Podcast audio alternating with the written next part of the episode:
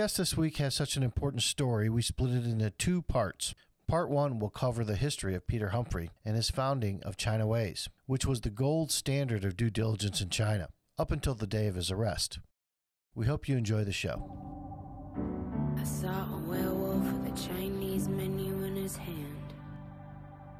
The views and opinions expressed in this podcast do not necessarily reflect the view of Wolfpack Research or any of its officers. The views and opinions expressed by guests are their own, and their appearance on this program does not imply an endorsement of them or any entity they represent. We are not investment advisors. We hold no registrations with the SEC, FINRA, or any other regulatory agency, and none of the opinions expressed on this podcast should be considered investment advice. The listener should assume that we have positions in and stand to benefit from any stock or other security mentioned on this podcast. Do your own research before making investment decisions.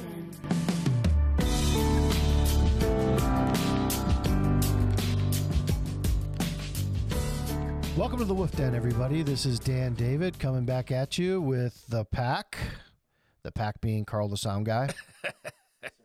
and the and the hearty laugh that goes with it. Carl's going to be on his best behavior today because I have I have an exciting guest for myself. Important guest. Yeah, one of my heroes in the China due diligence business. I think should be everybody's. We have Peter Humphrey with us, the man who loved China. That's L O V E D now. And I think he probably still does in some ways.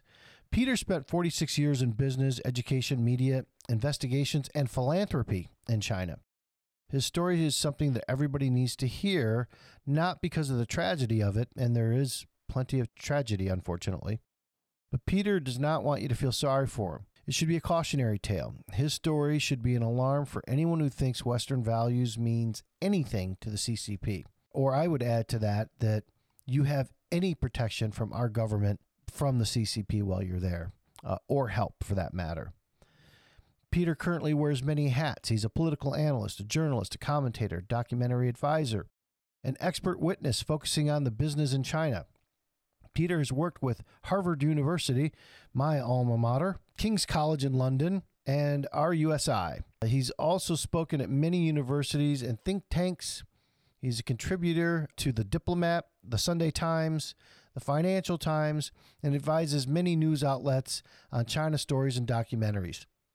Peter is a strident advocate of campaigning against the PRC practice of forced televised confessions from personal experience and donates his time to mentoring families of arbitrarily imprisoned foreigners in China. He may best be known for when he and his wife, Ying, were arbitrarily imprisoned in Shanghai for two years from 2013 to 15 on false charges related to their work for GlaxoSmithKline, that little company, as a due diligence firm and an anti fraud consultancy. That's what you'll find a lot written about on, on the internet.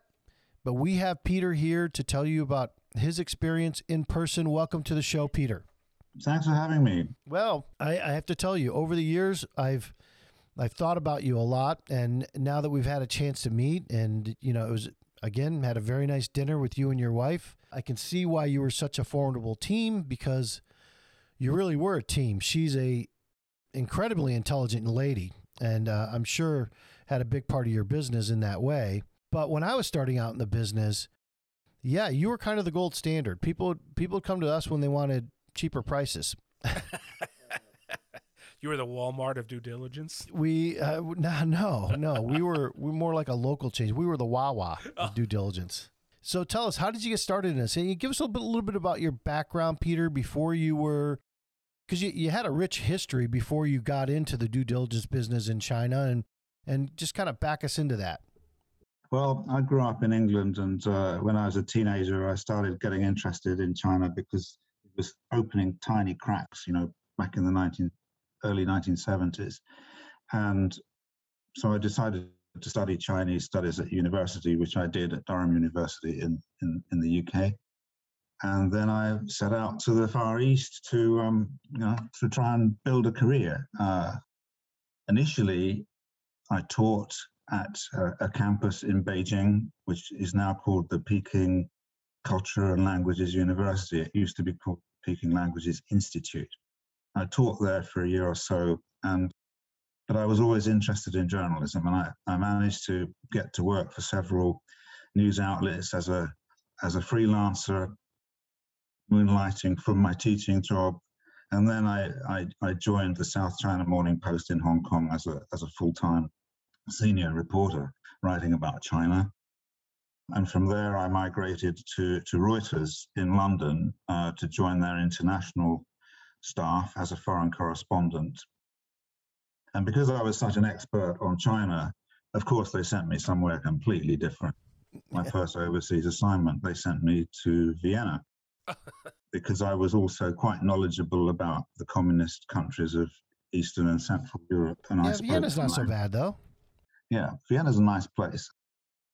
So I, I actually ended up spending a, a 10 year diversion um, in Eastern Europe and the Balkans. I covered the collapse of communism in Eastern Europe and, and the collapse of the former Yugoslavia into civil war. And then, by way of a one year, a one year sabbatical at Harvard, uh, I went back to Reuters after that year and, and was posted finally back to the China region and became the deputy bureau chief in Hong Kong, which took me through, you know, all of the exposure of the Hong Kong handover of sovereignty from Britain to China. I covered the lowering of the flag, and, and a year after the handover, I decided to get out of journalism and into into the due diligence industry. So you're talking 97 handover, 98.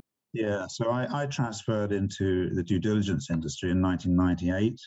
Um, I joined Kroll in Hong Kong, and within a year, they sent me to Beijing to run their, their China business, which I did. Um, but, you know, from time to time, Kroll went through earthquakes. And uh, after three years working from, from Kroll, working for Kroll, their Asian operation unraveled, basically. And I won't finger any names, but um, it left it left me in a bit of a difficult situation where I was running a successful China off Beijing, but the, the region around me just fell apart. So I went to join a new department at PwC, which was called PwCIA, which stood for PwC Investigations Asia Limited. I worked in, in that operation for two years, heading China-based uh, work. And, and at the end of that, my, my boss in that department had a big punch up with uh, with, with the top level management of PwC. So I had to get out of there because they closed our department down. Yes, they did. That's when I began my own company called ChinaWhys uh, Limited with with my wife, um, sort of backing me up, and uh, we operated ChinaWhys. That's China with a W H Y S on the end of it. So it's the plural of questions and answers. We operated it successfully for 10 years and we never got into trouble. We did develop, we developed a very good uh, reputation, you know, a small company with a big footprint. And as you said, we were like the gold standard. It wasn't because we were super expensive. It was just because we were really very good at our work. Uh, well, before you get into China, ChinaWhys, you, you've said a lot here about a lot of different companies. And, and it, we definitely want to talk about ChinaWhys and, and, and what happened when there was trouble. But I have some axes to grind. I, You? I do, I do. I I have, I have some shit to sling, and and uh, maybe you can fill in some blanks here. We'll start with the least. Uh, how do you think the South China Morning Post has changed over the years? You know, what were they like pre-handover? Because I guess that's when you were working for them, right? And then what are they like today? And does that relate at all to the Apple News outlet that was in China before everybody there got arrested? I mean, when I, when I worked for China Wise in the beginning of the 1980s, so 81, 82, uh, around that time, I mean, it was still very much, you know, British Hong Kong, and, and the South China Morning Post was a very lively newspaper. It, it, it was the dominant English language newspaper in the region, and it had fantastic sales and, and advertising revenues. It was a rich newspaper, and editorially, you know, it was quite free and open, except I think, you know, sometimes maybe they would pull their punches uh, when it came to criticism of the government, which at that time was the British government. But you know, it was an open and transparent society. The, the judicial system was was fully based on English law, and and uh, so we we had the rule of law, at least in the court system. Uh, trials were fair and transparent, and you know, newspapers could cover court sessions and so forth, no problem. Very, very different from, from mainland China. But over the years, you know, I've continued to have some contact with people working there, and I've, I've seen uh, the paper gradually change. I mean, I suppose by now we should have expected it to have become the People's Daily of Hong Kong in some sort of way, and totally controlled and colored by the Chinese Communist Party propaganda apparatus. That hasn't quite happened. Um, to be fair, I mean, I think what's happened is essentially that there are factions within the SCMP. Some some of these these factions represent different uh, strands of Chinese political thought. Um, you know, hardliner uh, and liberal and so forth. Uh, and I guess there's still a kind of lingering, you know, faction that supports the, the idea of an internationally sort of recognized standard for free press. So it's a bit of a mixed bag right now, and you, you can't trust everything that you read in the South China Morning Post, but it's still a useful source of information. You don't think it's they're now massively pulling their punches when it comes to reporting on the PRC? They're careful, but then occasionally you see you see something that you don't expect to see if if they're pulling their punches all the time. Mm-hmm. Okay. And and the Apple Daily, what do you think about? Do you think that guy Jimmy Lai is ever going to get out of jail? I mean, Jimmy Lai, you know, had a lot of respect in Hong Kong society, in my opinion. You know, both as a, a retailer, you know, with his Apple, uh, what do you call it, the Giordano fashion stores that he used to own, which he built that business, um, and with his newspaper business, uh, and with his very, very sort of maverick, um, outgoing news, which, as we know, was very, very critical of, of communism, the Communist Party. I think he was very brave. Um, he's always referred to as a tycoon, but you know he's not among the richest of the rich tycoons. You, there's no way you would put him on the same um, ranking with someone like um, Li Ka-shing, for example. Yeah, right. And I think I think he was a decent man, but perhaps at the end of the day, a slightly naive man, um, you know, facing up to the power that is now wielded to bash Hong Kong uh, in the last two or three years. He continued to face that, face it down, perhaps thinking that somehow uh, democratic sentiment could win the the battle in Hong Kong, and of course, he ended up in jail. And and w- will he will he ever get out of jail? You asked. Um, I suspect he will, but I don't think it'll be anytime soon. Yeah, I don't either. Okay, so on to a couple more companies that I'm even less thrilled with. Kroll, you worked for Kroll. Mm. Now, uh, when when I talked about us being the cheaper version of ChinaWhys, everybody in the world's a cheaper version of Kroll who is way overpriced and and I from what I've seen under delivers. Uh, what was your real experience with Kroll? I mean, it it just seems like a real political mishmash mm. of a culture there. Well, I think you know. I, first of all, I haven't seen I haven't seen any of Kroll's work or fee structure uh, recently, and of course, it's gone through various splits and, and ructions over the years since I was there. And there's now a Kroll Mark II, which is run by the son of Jules Kroll, Jeremy Kroll. And the company that's called Kroll now isn't the original Kroll, Kroll family Kroll, is not, not the same company. Uh-huh. Um, but the Kroll that I joined in 1998 uh, in Hong Kong was the original Jules Kroll company. And uh, I think, you know, despite the fact that you might consider it um, to have been the expensive company and so forth in that industry, it did have a lot of uh, track record and cachet as far as I could see when I joined it, which is why I, I, I joined it. But I was also quite shocked when I got inside the company and, and found out how much they actually charged clients for doing this and that.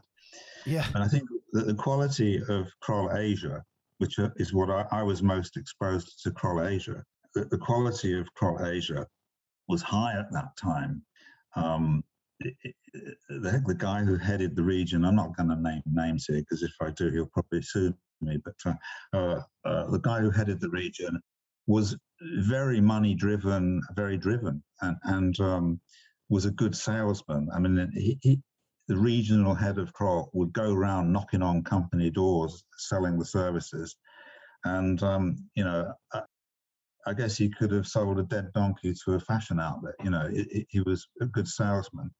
But I, over time, I noticed that very often a lot of promises were not delivered. Um, you know that um, clients could be quite disappointed at the end of an investigation or at the end of an assignment, facing you know a big big bill and and feeling that they didn't really quite solve their problem.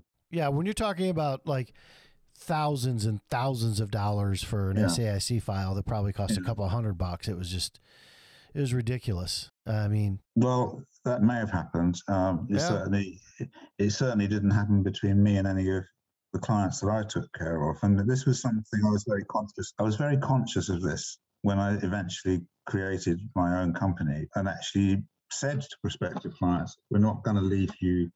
You know, dangling on a thread with un, unfulfilled promises and, and a big bill like some of the bigger companies do. We'll take you stage by stage through a, a situation, an ordeal, an investigation. And at the end of each stage, we'll be very frank with you about whether or not we think we can get any further if we were to do another stage and so forth. I tried to manage expectations in a way that I don't think Kroll always did when I was there. well, it, I- I I guess it seems like the business you eventually got into filled a gap, a need that you saw that was Yeah. uh, yeah more informative, more hands on, and at at more of a reasonable price. Right. We weren't the cheapest and we weren't the most expensive. I mean, I was trying to occupy some middle ground in, in price and in bang for buck. But I think in general, um, we were highly regarded by our clients for the work we did. And, and my motto was every client is my next salesman. And, and, and so you want to leave your clients satisfied with work you've done to the point that they'll be dropping your name over a bar with the, the head of another company tomorrow Yeah. night. True capitalist. So on to the the last, not not saving the least for the last, saving the most egregious, but Price Waterhouse. is it isn't Price Waterhouse having an investigative division a misnomer? I mean, like an oxymoron. It was, but I'll tell. I mean, I'll tell, tell you a secret, and that is that my boss at Kroll Asia, who who left and then Kroll Asia unraveled, he set up this department at PwC. So he sold PwC this idea to have this investigative subsidiary in Asia. So basically, he recreated his Kroll Asia inside PwC, and in my opinion, you know this type, this genre of, of due diligence business or fraud investigation business was never welcome by the greater PwC organization. Well, that's not a secret. You said you were going to tell us a secret. that's that is a, A lot of the, the partners within PwC weren't comfortable with it. really. They already had, they, I mean, they had a, a kind of computer forensics and, and financial forensics practices within PwC already. And they weren't comfortable with this uh, cloak and dagger organization that suddenly got, got planted into. No, no, no. no. Eh, eh, They, look, they, they they had enough of an investigative division, which is based on algorithms or computer programs or whatever, that they could It is now, yeah, yeah. l- lean back on in a lawsuit and say, "Well, Magic Eight Ball said to do this." But they never wanted to have anything that was so good that they would Hmm. actually turn down a client. Yeah, lose their fees. Yeah, it was, yeah, and, and there was certainly rivalry between PwCIA and, and the other sort of investigative bits of PwC that existed at the time. But when I became um, PwCIA's leader in, in Beijing, I did a lot of diplomacy within PwC, you know, internal diplomacy, and managed to win support from quite a number of partners. And gradually they started referring bits and pieces to me you know, above and beyond what I went out and sold myself. Uh, and so that was working. You know, it took time, but then my boss had this had another punch up. He had a punch up with PwC, and and our department just got closed down. So.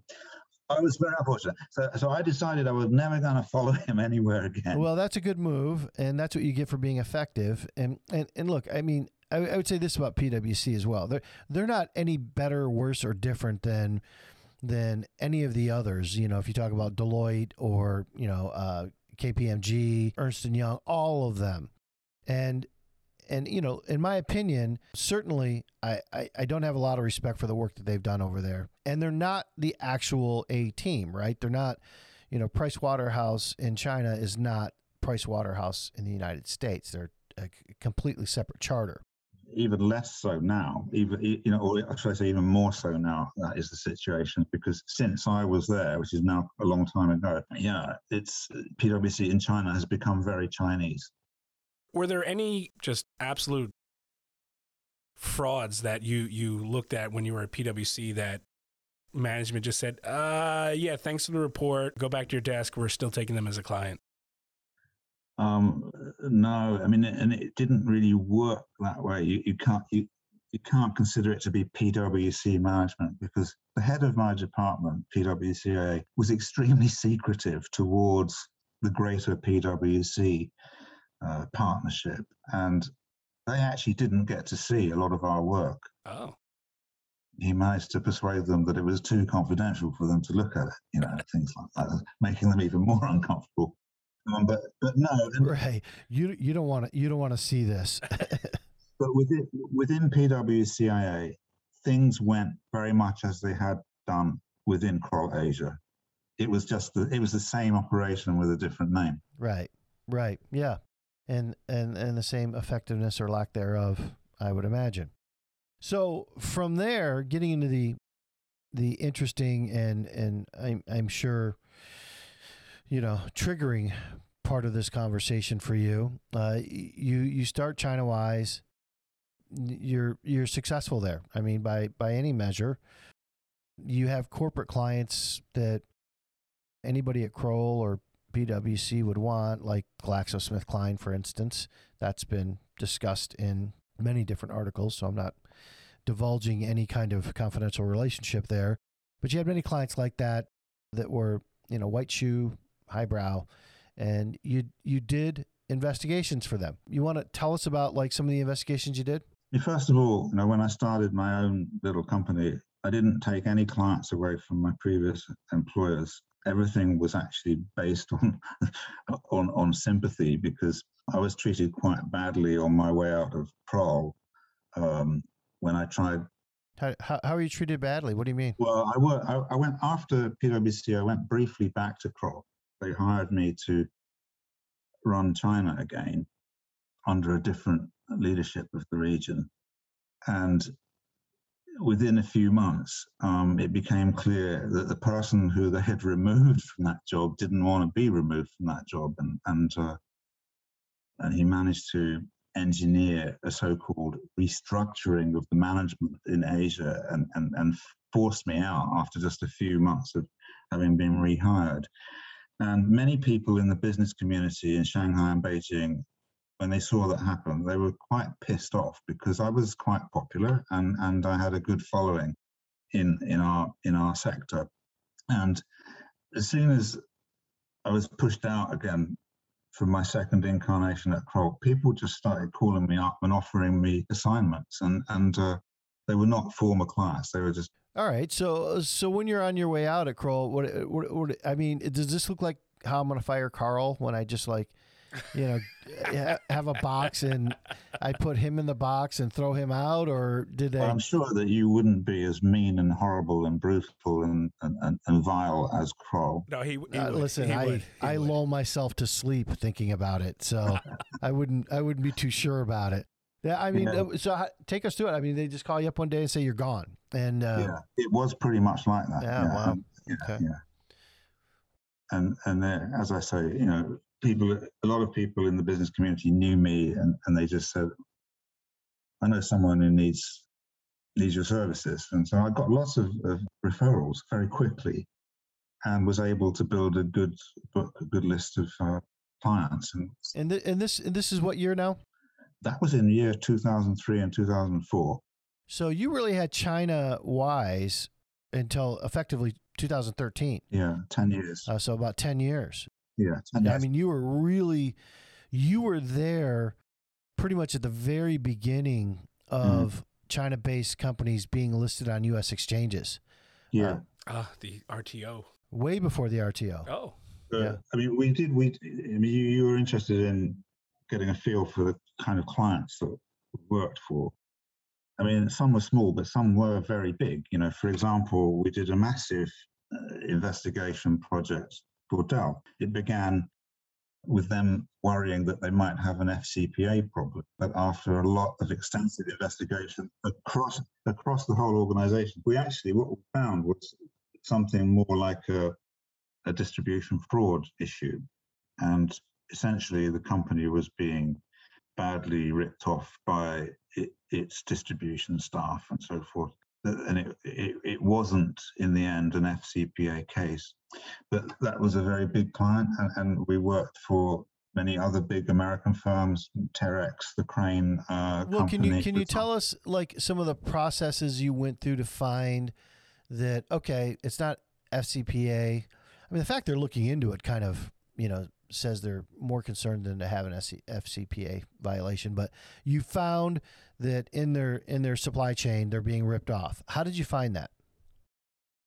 Okay, well, I mean, we use a comment. Of course, we gather a lot of information in from our client. We ask for a lot, a lot of information we can analyze and study, and, and in a thing like that, we need to have a good grasp of their their organization. You know, what you what you look what you understand what the business model should be, mm-hmm. and, and you've got you know lots of things like maybe a, whistleblower letter or two and things like that, which are providing you with clues and leads. Yeah. In this case, we actually managed to persuade a senior whistleblower to come out of hiding, and we we, we actually managed to interview him, and we gathered a lot of leads that way. So we knew where to start going to look, we knew who to look at, and we had like you know four parallel simultaneous surveillance operations going on on different people at different times, even crossing the border. And we were doing all the sort of deep investigation on the suspect individuals. What border are you crossing? Hong Kong, China. Hong Kong, yeah. Okay, I just want to make sure that that's right. And, and, and Macau. Yeah, which actually, wow, wow. Yeah, I mean, doing investigations in Macau, very dangerous we didn't really have to investigate uh, in Macau, but we wanted to know, you know, where a certain person was going and what he was doing. That was obviously. I can I can tell you exactly what they were doing in Macau. Baccarat. Yeah, yeah, we, we know, but we want to see it. We want to get evidence of it. And, and, and this uh, this case actually went on for many months, and we looked at certain distribution offices around the country. We looked at clients and contracts and so forth, and we found, you know, hidden sort of secret ad- additional contracts attached to the supposed contracts and things like that with arrangements that that fed money back from clients fed money back into the pockets of, of certain key distribution and sales managers.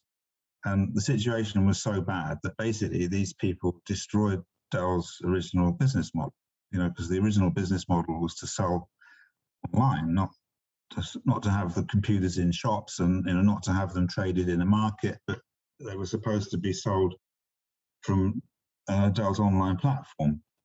And uh, these people had actually destroyed that business model. And I think because of that, later on, Dell itself officially kind of gave up its original business model in China and adopted two or three different types of model running at the same time. The big problem with Dell then at that time was that you know many of its customers were very very big government customers, entire ministries, for example, or or the entire fire service of, of, of, a, of a big city, even maybe the police in some instances.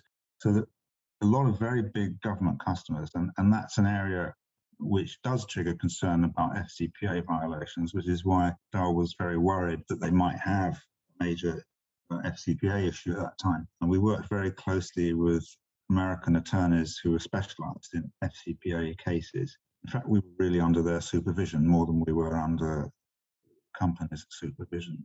Okay.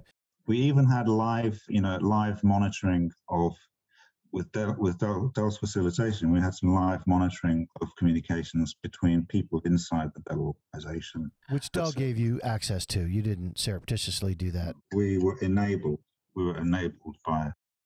So th- this was a, a big eye-opening experience for us, and, and certainly one that earned us a lot of kudos um, at the time. And fortunately, we helped you know show Dell that they they weren't at fault; they were actually victim in this instance. We've done a number of FCPA type of investigations, um, as well as fraud investigations. So we do know the difference. Yeah. Some, sometimes, of course, they do become intertwined with each other. Another type of investigation um, that we did a lot of was more classic due diligence, and especially in M&A situations where we often work closely with M&A lawyers um, representing quite large American and European companies preparing to make strategic acquisitions within China. And of course, you know, whoever's inside your client organization promoting this or that acquisition, he doesn't want it to fail. So there's a certain amount of tension uh, between the investigation company and whoever in the client company is is pushing a particular acquisition and the the external lawyers in the middle, to some extent, you know, they're on the side of of the uh, uh, sorry on the side of the the client company in that debate. But our job was to give them a cold shower. I mean, you know, I would always tell them, you know, we're not, our, our objective is not to torpedo every deal you try to do. Our objective is to show you the traffic lights, and you know, very often it's not a matter of a green light or a red light. It's a matter of an amber light, and, and know, we highlight risks, and you really need to deal with those risks as part of the negotiation process. And when you do your internal financial due diligence, which you should also be doing in addition to our external uh, due diligence, we often found things that were very alarming. You know, for example, shareholder relationships within a target company would lead you to Communist Party officials. Right. And of course, that, that's a major concern in the in the FCPA realm as well. And we often found, you know, conflict conflict relationships within a target company.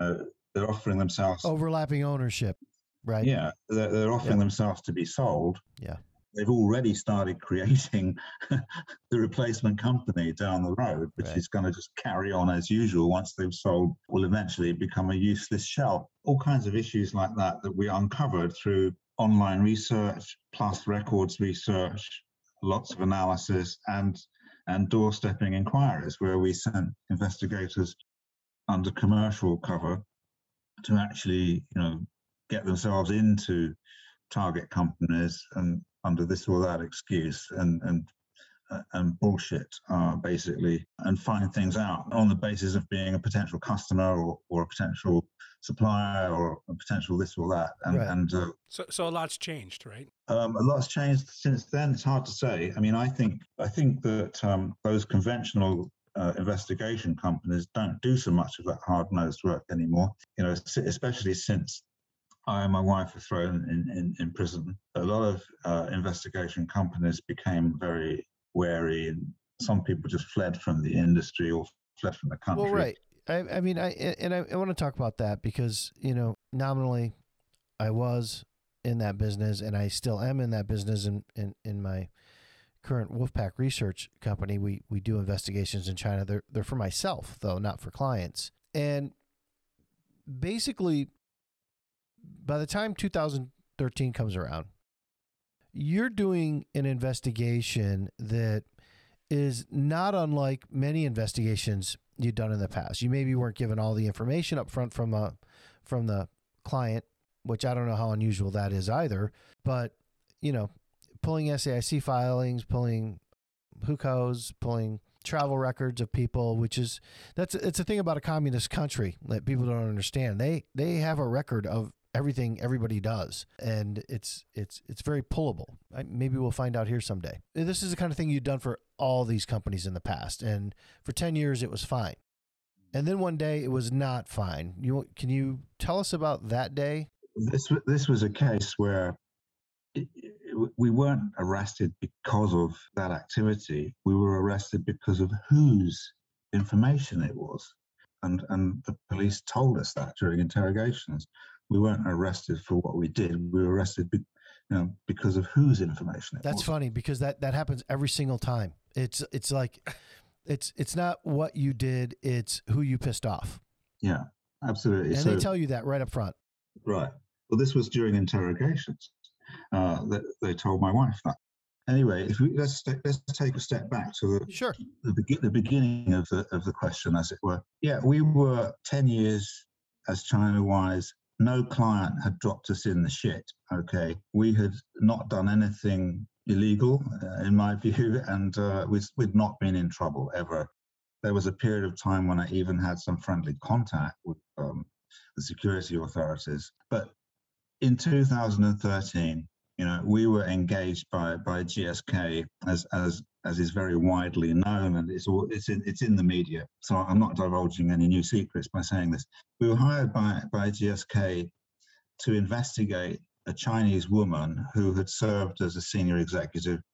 Basically, this woman had been the government relations director for China, and her name was Vivian. Okay, and that's known as well. It's it's all out there. And we were given this story by the head of GSK China and, and the chief GSK lawyer for Asia. This story that um, this woman had been persuaded to leave the company six months earlier She was shown the door, kind of like the Kroll Yeah. method. because, because of irregularities with her travel expenses. Uh-huh. Uh, And they said that they now suspected her of orchestrating a smear campaign behind this behind the scenes to try and damage the reputation of the company. They believed that she was the author of a number of letters that had gone to various government agencies. And what they didn't tell us was that um, actually they were very serious and detailed allegations that the, the whistleblower, if we may call her that, had been making. So you didn't have the detail of of the allegations. I mean, No. I actually, as an experienced FCPA investigator, yeah. I said, look, you know, let us investigate the allegations. Can we see the allegations, please? You know, you you know, you must have copies of them. Oh, there was a copy. There was a, there was a tape, wasn't there? And it was it was a sex tape, wasn't there? That's a separate issue. We can come to that. Okay. But stay, stay at the moment with this part of it. Basically, the story went as I've just described it. And, and the key thing here is that they, they refused to let us investigate the allegations or to show us the allegations. They said they had already done that internally and nothing had been found. There was nothing there. They said that they wanted to understand more about her background and what she was doing and so forth. They should have done that before they'd hired her a few years earlier because she turned out to be a very powerful woman. So we agreed to, to do a background investigation to profile her. Okay. And then they came out with this other story about how somebody had sent um, a video clip and it was done via a link not not a file. You know, it sent this video clip to senior management figures in the global organization, alleging that the head of China, Mark Reilly, was corrupt and, and that there was some kind of illicit relationship between him and this Chinese woman who he was seen fucking in this video. Oh. right? Oh, in, in, in his own bedroom in his own apartment. And so they wanted to, and he wanted to know how this was possible, who did it, you know. And I said, look, you know, it's pretty obvious that something like that in China could only have been done by the security authorities or with their, MSS, the Ministry of State Security. and uh, you know, there's a limit to what we can do without getting into trouble with that particular matter. And I said, look, but we can do a security assessment on this apartment and consider all all the facts and so forth and come up with an assessment where we will try to you know suggest um, how this happened and who could have been involved and whether or not your ex-employee may have orchestrated it. But you know we can't go investigating the police. We accepted an assignment to conduct this profiling investigation on the lady called vivian and as a sidebar to that investigation we agreed to do a little security assessment investigation on that particular apartment. Um, and that is what we did.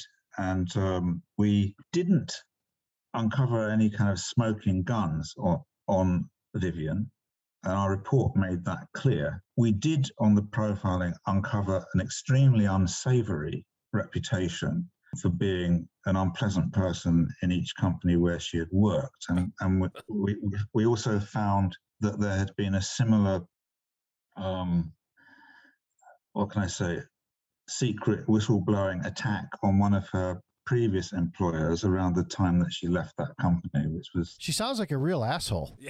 Uh, well, I, I honestly couldn't say one way or the other whether she's a real asshole or not. But we also, you know, realized from this investigation, we discovered that she did have fairly high level connections. Yeah. I mean, her, her father had been a senior official in the Shanghai government.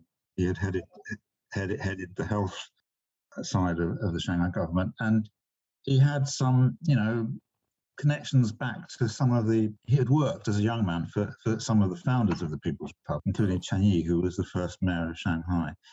Uh, and so there were strong Guanxi, Communist Party Guanxi in the family. And eventually, uh, if we had been allowed to do a phase two, if we had gone on to do a phase two of our investigation later, we would have found even higher level connections, which we were only able to really confirm after our release from prison two years later. Well, f- first we should tell people that, you know, being the mayor of Shanghai isn't like some idiot you went to high school with that won a popularity contest and, and her father did have some kind of um, underling relationship in his younger life. well, right, and he's you're you're appointed to that position and by, by the government it's a very very high level position and you have to be you have to be somebody to get that job to be mayor of Shanghai, especially the first mayor.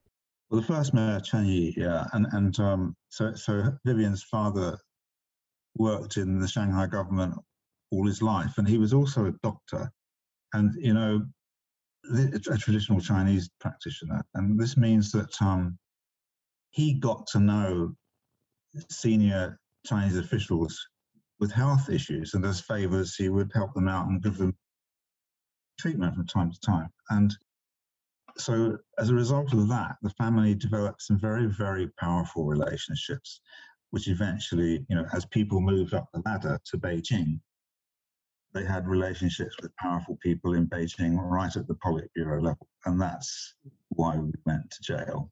And that's the standing committee of the Politburo it went up to. It wasn't just like, you know, you're talking about one of the top nine. It was, yeah, yeah, Yeah. it was. Well, in that case, you know, I mean, upon hearing that, you just know you're fucked, right? Yeah, and it would never have happened if GSK had been straight with us because, you know, I always had a policy in my business of not investigating governments Uh huh. Good policy. and not working for governments as well, by the way. Another good policy. So, you know, I, I would not have undertaken the work if I had known that the real reason why they were hiring us was to investigate somebody who was blowing the whistle on a bribery racket. That's not what you should do. You should investigate the allegations and, and you should try to coax whistleblower to come out into the open and give them a fair hearing, right? And that is how I had approached FCPA investigations in the past. And as I explained with Bell, that worked very well. Um, but essentially, for the first time in 10 years of operating our business safely, successfully, and legally, a client came along, a big company, that lied to us and dropped us in trouble. Yeah, and without going going into it, has not been there for you since. So, you know that that story's yet to be written. I guess the story that has happened, and maybe you could take us through it, is tell us about the day. I mean, the day of. I mean, this this information starts to come out. You get the feeling you're in trouble, but then there was a day where all hell broke loose, and and your life and freedom were taken Yeah. away. Oh, in the run up to that day, um, and that day was the 10th of July 2013. But in the run up to that day, I started to get some some sense that uh, things were going going wrong, and uh, the key first key date was the 26th of June, a couple of weeks when uh, GSK finally released some allegation letters to us, and I, I looked at these allegation letters, and I'm a person who's seen hundreds, maybe thousands of of whistleblower letters and whistleblower emails and so on. One of them was just a really detailed analytical report on the structure of the bribery scheme. And um, I know that since then, one or two newspaper journalists have gotten hold of that document. But and so when I read that, report around the 26th or the 27th of June 2013. I just said to myself, "Oh shit, this is true." I said because I can t- I can usually tell when a whistleblower report is true or false. Or you right? could at least tell when it's complete bullshit. And you know, you look at this, see, this is not complete BS. Yeah, absolutely. So and I, so I realized that we'd been basically we'd been cheated, sent on a fool's errand.